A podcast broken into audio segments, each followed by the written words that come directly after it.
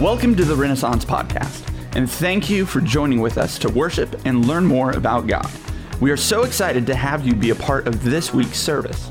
For more podcasts and services from past weeks, or to join us online on Sunday mornings, check out the Church at Home page at rendicator.org. Now, enjoy the message.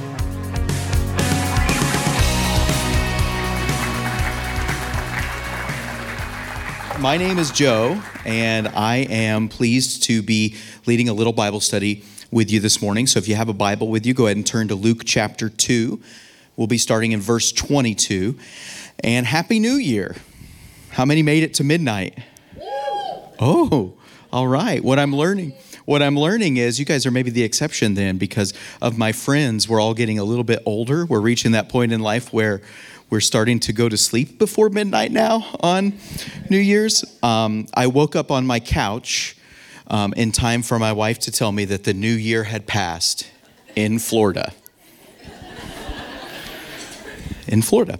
And so I figured that today, those of you who are here, especially those of you who made it all the way to midnight, if you're here on New Year's Day, uh, a day where we've typically stayed up late the night before, um, one of two things, maybe both, but one of two things are probably going on. You're really committed to being at church, or you're really desperate and you need something.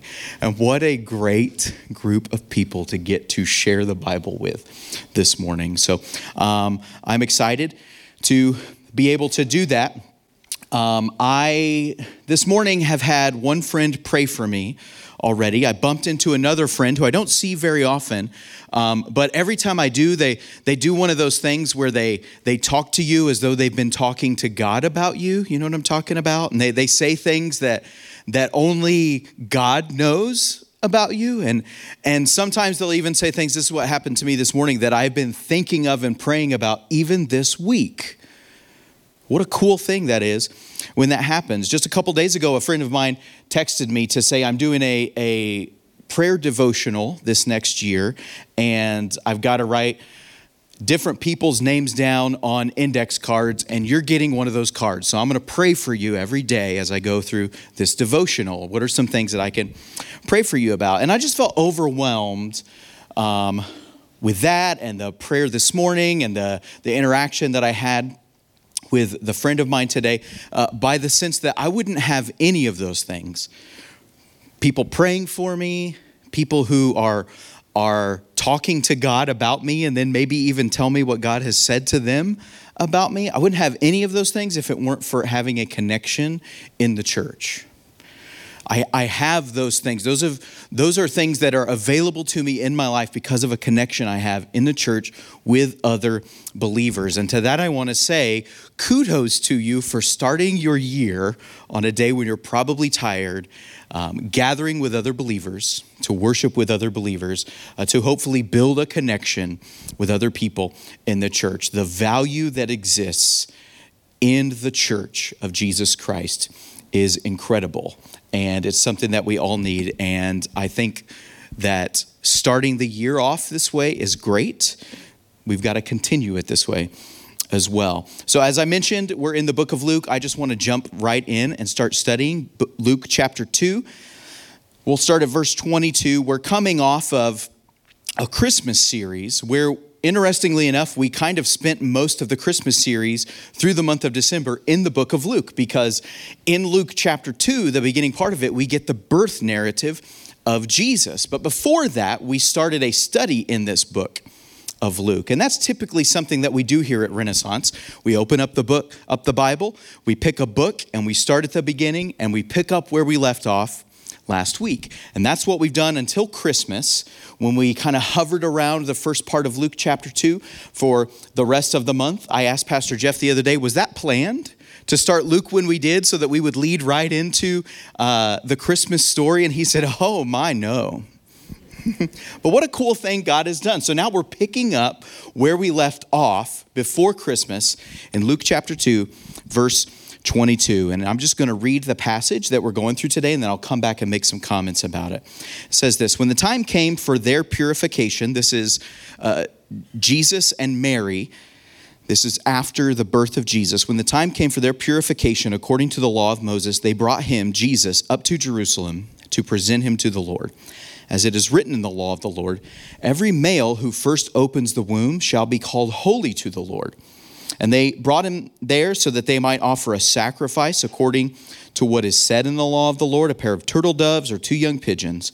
And now there was a man in Jerusalem whose name was Simeon, and this man was righteous and devout, waiting for the consolation of Israel, and the Holy Spirit was upon him.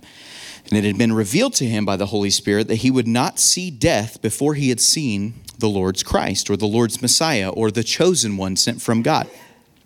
And he came in the Spirit into the temple, and when the parents brought in the child Jesus to do for him according to the custom of the law, he took him up in his arms and blessed God. Now, it, it, it's not assumed that Simeon's just this strange old man coming up and grabbing the baby from them. It's believed that because of the part of the temple we think he was in, that Simeon's probably a priest, and so it would have been part of his job to take the baby into his arms. And so he took Jesus into his arms and he blessed God, and he says in verse 29 Lord, now you are letting your servant depart in peace according to your word. Remember, the Holy Spirit said to Simeon, You won't see death until you see the one that I've chosen to redeem the world. And he says, you're, Now you're going to let me depart in peace, for my eyes have seen your salvation that you have prepared in the presence of all peoples, a light for the revelation to the Gentiles, and for glory to your people Israel. And his father and his mother, this is Mary and Joseph, they marveled at what was said about Jesus. And Simeon blessed them and said to Mary, his mother, Behold, this child is appointed for the fall and rising of many in Israel, and for a sign that is opposed, and a sword will pierce through your own soul also, so that the thoughts from many hearts may be revealed. That's that's pretty cool. It's kind of like those moments where that person comes up to you and they say things to you that, that only you would know have, have been in conversation between you and God. This sort of thing is happening there. And in verse 36, it says, There was also a prophetess, a woman named Anna, the daughter of someone named Phanuel of the tribe of Asher. She was advanced in years. That's a nice way of saying she was a little old lady. Having lived with her husband seven years from when she was a virgin, I don't know what that means, don't know if anybody does, it's not pertinent to the story. And then as a widow until she was 84. She did not depart from the temple, worshiping with fasting and prayer night and day. So this woman spent all day long, treated it like it was her job in her old age to pray and fast, spending time with God. Verse 38 And coming up at that very hour, she began to give thanks to God and to speak of him to all who were waiting for the redemption of Jerusalem. So she sees what takes place between Simeon and the baby Jesus in the temple. And she leaves from there and goes to tell other people, You'll never guess what I just saw in the temple. Verse 39 And when they had performed everything according to the law of the Lord, they returned into Galilee to their own town of Nazareth. And the child grew and became strong and filled with wisdom, and the favor of God was upon him. Now, I just want to go back and, and start making some comments about the things that are in this story here. So, we're, we're picking up the story um, where we left off from Jesus having been born to Mary. And I don't want to belabor that story, but we know how it goes. There was no room for them in the inn, so Jesus is born in a stable um, probably more like in a in out, outside of the town. Maybe maybe it was a, it was a part of the house where his family owned that they they had no room for anyone else to stay, so they just put him where they put all the animals. We don't know exactly what it looked like, but for for him it was not the most comfortable experience. For Mary it was not the most comfortable experience. But but Nine months before that, she'd been visited by an angel in her dream who said, You're going to give birth to a son. And she says, Well, this is really weird, Mr. Angel, because I'm still a virgin. And from what uh, my high school biology textbook tells me, is that I can't have a child. And the angel promises that, that God will do a miracle in your womb and you're actually going to have a son. Fast forward nine months to that glorious night that Jesus is born. It's attended by angels who are singing over shepherds in a field who follow a star that is kind of hovering over where the birthplace is. So, all of these moments together pointing out that Jesus is the one that God has chosen to rescue, redeem the world. And so now they're just following through on what good Jewish people at that time did with all of their rules according to their religion. Verse 22 the time came for their purification. And, and this would have been 40 days after Jesus' birth. On the eighth day after a male was born, he was circumcised. And then on the 40th day after he was born, he was taken to the temple for this purification rite. Now, I read that and I can't help but ask the question why purification? 40 days later. They're, they're not speaking of uh, the baby Jesus being cleaned from the, the birth experience, which is messy. The baby comes out cheesy and, and gross, and, and it's, it's messy for the mom, and it's, it's difficult and challenging. It, it's just a mess. They're not, they're not talking about cleaning or purifying up in that way. This is a different kind of purification that they're talking about. And every ritual that's contained in the Old Testament that God gave to his people, Israel, had a purpose. There was a reason why he commanded each thing. Many of them we don't understand because we live in a different culture. We're thousands of years removed from them. But this one makes a lot of sense to me when you consider that we're all born into this world with a sin nature. We're all born into this world with a, a bent and a propensity towards rebellion against God. And this ritual, this ceremony that they partook in on the 40th day of a, of a child's life was to, was to remind them and teach them that every one of us needs to be rescued by God from our sin. I, my wife and I, I've never understood this more clearly than this year after my wife and I had our first child. And I realized just the other day that raising a child is just one rescue operation after another. You're constantly, especially when they become mobile, you're constantly chasing them. No, no, no, don't get into the dog's bowl. No, no, no, don't eat that cord. And you're, you're my house doesn't even exist for me anymore. It's now, it's now a safety net for my child to keep her, her safe. Everything changes. Everything that you have to do for an infant is, is to keep them safe, keep them alive. We're born into this world needing rescued. And that never changes for us. The rescue looks different as we get older. If someone has to tell you in adulthood not to chew the cord on the wall, you've got greater issues but it looks different for us.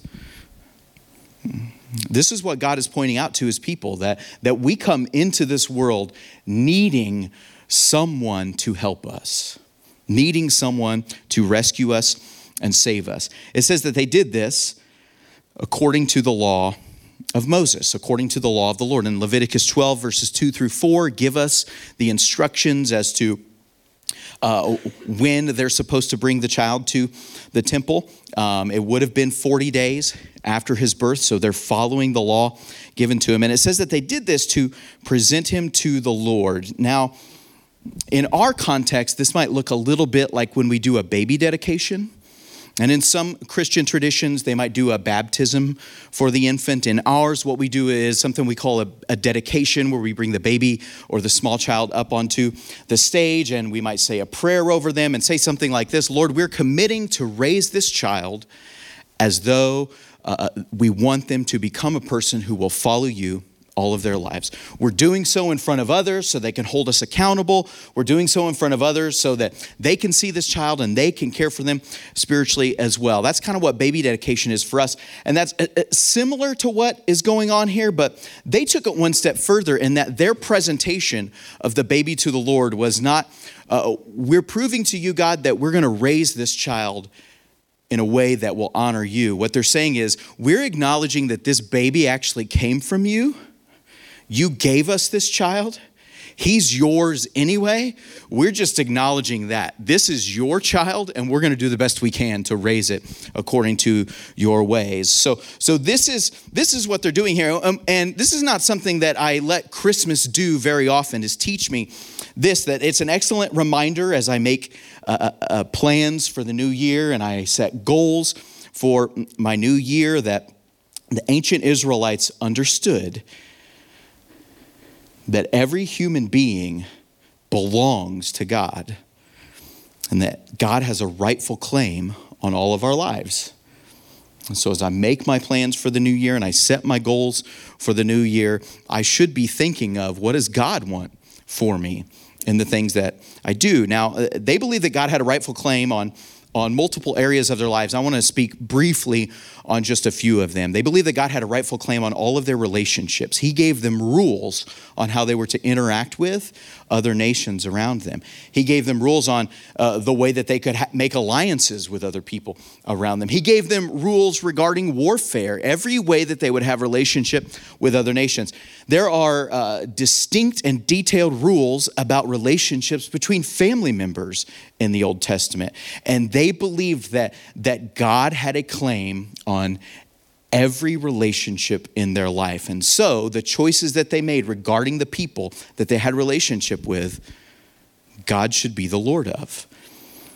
I also believe that God had a claim on their occupations, the things that they did for a living, the, th- the things that they did to make a profit for their family and, and, to, and to raise their family and to build their homes. Now, there was a command in the Old Testament that every, and it mentions it here, that every firstborn son who came out of the womb was to be dedicated unto the Lord. And it's believed that, that the initial plan was that the firstborn son would become the priest of that family. Well, eventually, God called an entire tribe of the nation of Israel, a tribe called Levi. He called them to be the priests of the nation of Israel. So there's an entire tribe of people that if you're born into this tribe as a male, your job, whether you want it to be or not, is to be a priest. It's just the way it is because God had a rightful claim on every part of their life. They believed that God had a rightful claim on their time, the way that they worshiped. He commanded them to work six days of the week and to rest on one. He commanded them to celebrate different feasts throughout the rest of the year to remind them constantly that God was their rescuer, that God was in charge of everything that they said and everything that they did. God had a rightful claim on their time. When I read this, I can't help but ask myself those questions Have I allowed God to have a rightful claim on my relationships, on what I do with my time, on my occupation? Is God in charge? Of the way that I live my life. That's just an aside there. But I want to move on uh, because we're running out of time. Um, I've only got 65 minutes left. So it says in verse 24 that they uh, brought their sacrifice, which is a pair of turtle doves or two young pigeons. Now, the actual rule was that they were expected to bring a lamb. But God made provision for people who weren't wealthy enough to own a lamb, that they could bring a couple small birds instead. And if you weren't wealthy enough to own a couple small birds, if you were in abject poverty, you could borrow a cup of flour from your neighbor and bring a cup of flour as your offering instead. What this tells us about Jesus' family is that they're certainly not wealthy, but they're also not in abject poverty because they were able to afford the two birds. Now, as we go on, we, we learn that uh, this Simeon comes to them and, and sees the child and begins to prophesy and, and point things out about him that, that he's a pretty big deal and he's pretty amazing. It's similar to the stuff that they probably would have thought about him already if he is a miracle baby virgin born if if angels had appeared to them and and spoken of his birth already they probably already got it in their mind that there's something special about him. But in verse 33, it says this, and this puzzled me. It says, His father and his mother marveled at what was said about him. They were amazed about it, almost as though they couldn't believe what Simeon was saying about the baby Jesus. This is crazy to me because for the past 10 months, their lives have been upended by the fact that there's a special miracle child that has entered their lives. The virgin birth, the angels appearing, the, the shepherds coming because a star appeared over them. All these things pointing to the fact that there's something special about this child, and yet 40 days after he's born, it seems to me that maybe they've forgotten about that somehow which is kind of crazy, unless you've recently had a child. Those first 40 days of a newborn, I heard someone refer to the first few months as the 100 days of darkness. It's like all of your survival skills that, that you've developed over time that, that are just kind of innate and, and muscle memory for you now that, that, that help you get by in life. When you have a baby come into your house, all of that stuff that, that you have within you is now focused on that child who cannot do anything for themselves anymore. So all of your own survival skills go out the window. You just stop showering, you stop eating. I can count on one hand the amount of times I have lost my keys I just don't do it. I'm not trying to brag, but I'm just don't do that, right? I always know where my keys are. Well, after I had a baby and I was working here at the church, uh, Pastor Jeff had to uh, make me a hide a key for my office because of how many times I locked my keys in my office. There's just something that happens to your, your brain and to your body when you're in the midst of that 100 days of darkness and they're right in the middle of it. So it's it's not that surprising to me that they would find it really easy to forget what it's like. Someone asked me recently, "What's it like to have a baby?" And I said, "Well, imagine that you have planned a perfect vacation. You've been planning it for months and you're really looking forward to it, and you've picked out every restaurant that you're going to eat at, you know exactly where you're going to stay. You've got an itinerary. We're waking up at nine, we're going to drink some coffee, we're going to go visit this site, we're going to have lunch here at this restaurant. I'm eating that sandwich because I've researched it and that's got the greatest reviews, and you're completely packed. The night before you travel, you're packed, so all you got to get ready to do on the day that you leave to travel is just wake up and go to the airport. Now imagine that you wake up and you take your pre packed bags with you, and on the way to the airport, an asteroid crashes into the earth and destroys it. That's what it's like to have a baby.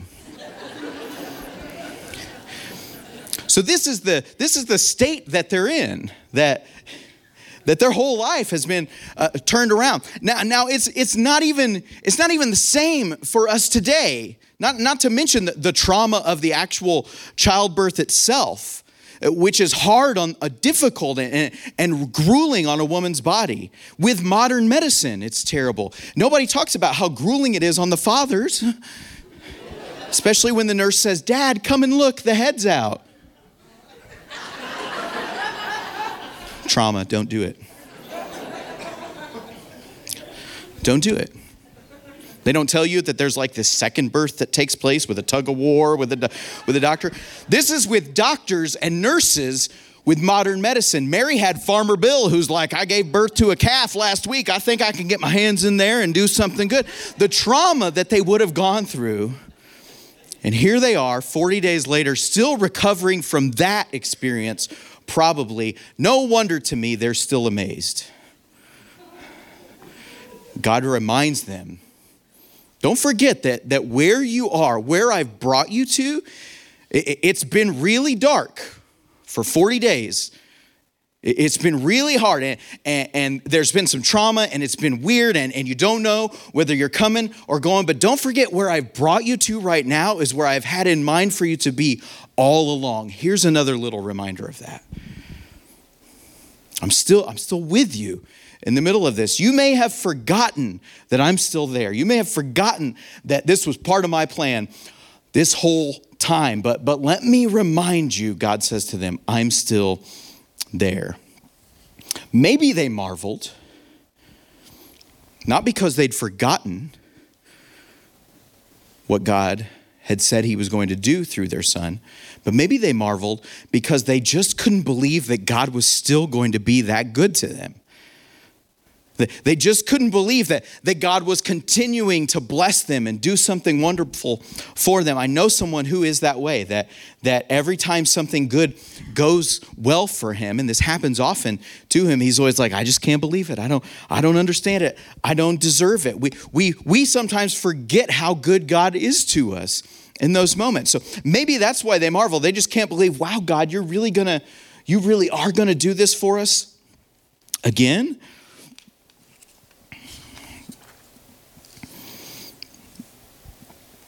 Now, when this prophetess Anna sees what Simeon had said to them, and she goes out and she starts telling people, uh, verse 38 says, She went to speak of him to all who were waiting for the redemption of Jerusalem. Now, what she's probably talking about is what they would have understood to be the redemption of Jerusalem. That, that I, she's probably saying something like this I have seen the king that God has sent to restore our kingdom on this earth. I have seen the son of David, the one that the one that God will use to maybe kick the Romans out of our nation, the one that God will use to expand our borders again, the one that God will use to restore the promise of the kingdom of Israel again. That's probably what she's talking about. And God had promised those things to the nation of Israel. But Jesus revealed later on in his life to his disciples that his kingdom, in fact, was not of this world. And so while they were expecting him to maybe kick the Romans out of the land of Israel, to maybe expand their borders again, to maybe be a, a, a, conquering king while he was on this earth, he said, My kingdom is not of this world. That's not what I've come here to do. I've come to conquer a kingdom that is not seen by our eyes. I've come to, to perform a rescue that is greater than picking up a baby from the dog bowl. It is a rescue within our hearts. It's, it's to, in fact, change that thing within us that causes us to need to be purified. It's a, a complete renewal of our spirits to make us new and to make us just like Him. This is what Jesus came for. So I couldn't help but wonder at the times where I've been disappointed in him. Lord, I thought you were coming through. I for, uh, Lord, I thought you had promised this to me that maybe I was focusing on a promise that he hadn't given to me.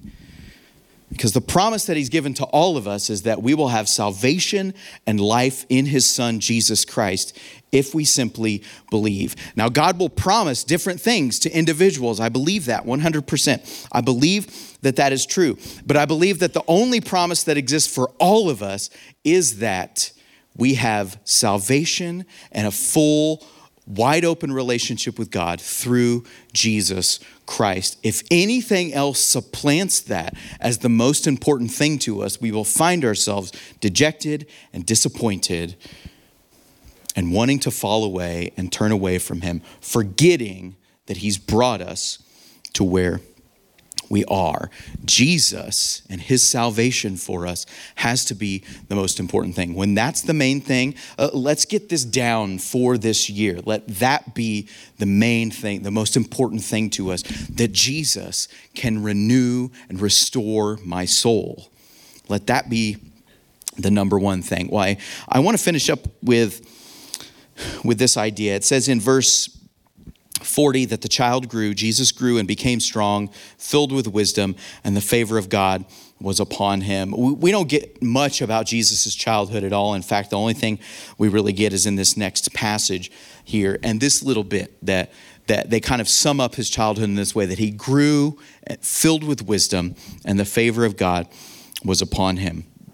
Now, the temptation for me as a person who really likes lists, who likes practical things, um, who likes to uh, know what to do next, is to say this that we can look at this story and at the beginning of a new year, it's probably not coincidental that we've landed on this passage where we're learning about Jesus who'd been dedicated to the Lord and who throughout life began to grow. And it's really tempting for me to make this a message about, well, we need to just dedicate ourselves to the Lord again. If we've, if we've drifted away from Him in some ways, just, just find a way to renew that commitment. And, and all of us would agree that there are, are ways in our lives that we need to grow and that we need to change and that we need to, to better in our personal life and in our relationships. All of us would agree that those are things that we need and it's really tempting for me to to hammer that home and i think those are good things i i've got areas in which i want to grow this year I, I found myself this week praying, Lord, I, I feel like there are ways in which I need to rededicate myself to you. I think these are all good things, but, but if that's where we stop, we will surely fail. And I can promise you this that you're going to fail on some of the things that you are going to accomplish, try to accomplish this year. You're going to fall flat on your face when you when you when you woke up this morning and said, "New year, new me," but guess what? You're the exact same person that you were yesterday. Too. Like nothing, nothing changed. There will be moments that we stumble. But if we look at it differently, if we take a step back and, and say, maybe this isn't so much a story about how I should be dedicating myself to the Lord and, and how I should be focusing on growing, maybe this is a story about how the one who was dedicated to the Lord and grew in the favor of God into a perfect man for me who gave his life for me, if I focus on that fact that Jesus was dedicated to the Lord for me, that he grew in wisdom and knowledge and favor for me, so that he might save me, then the work comes off of my shoulders and it rolls back onto his, so that now, when I do trip and fail and fall on my face, I don't have to lay there can get up and remember that this one who, who came into this world to make all things new, to, to restore people's souls, to renew our relationship with God, to, to give us a wide open door into God's presence, the one that who came to do that, who was dedicated to him from a child. This one has given his perfect life for me. See, this is why Jesus was born of a virgin, is because while every other child who's born into the world is born with a sin nature and needs that rescuing from sin, Jesus' lineage comes from God Himself. This is why we call him the Son of God. He, he was conceived in Mary's womb by the Holy Spirit. He doesn't have the sin nature that we have. So, in his perfection, when he offered himself for our sake. It covers everything we could do, everything we've ever done, and everything we're going to do because His perfection covers it all. If I focus on that, that Jesus is the dedicated one, Jesus is the one that grew in the wisdom and the favor and the knowledge of God so that he might give his life perfectly for me. I'll put him first. I will follow him who doesn't want to love a Savior like that? Who, who, who doesn't want to dedicate themselves to one like that? Would you pray with me? Lord, we're so thankful that you have given your life for us, that you've made a way for us to come into your presence. You've made a way for us to have a relationship with you. You've made a way for us to know you. You've made a way for us to become new. I pray, Lord, that as we're full of, of hope for a new year, we're full of um, exciting thoughts for a new year. Some of us are full of dread for this new year. Some of us aren't looking forward to the things that are to come. Lord, I pray that with all that is before us, no matter what it is, whether it is good, whether it is bad, whether it is, is easy or hard, that we would consistently come back to you. You're the one we need. You're the rescue that we need.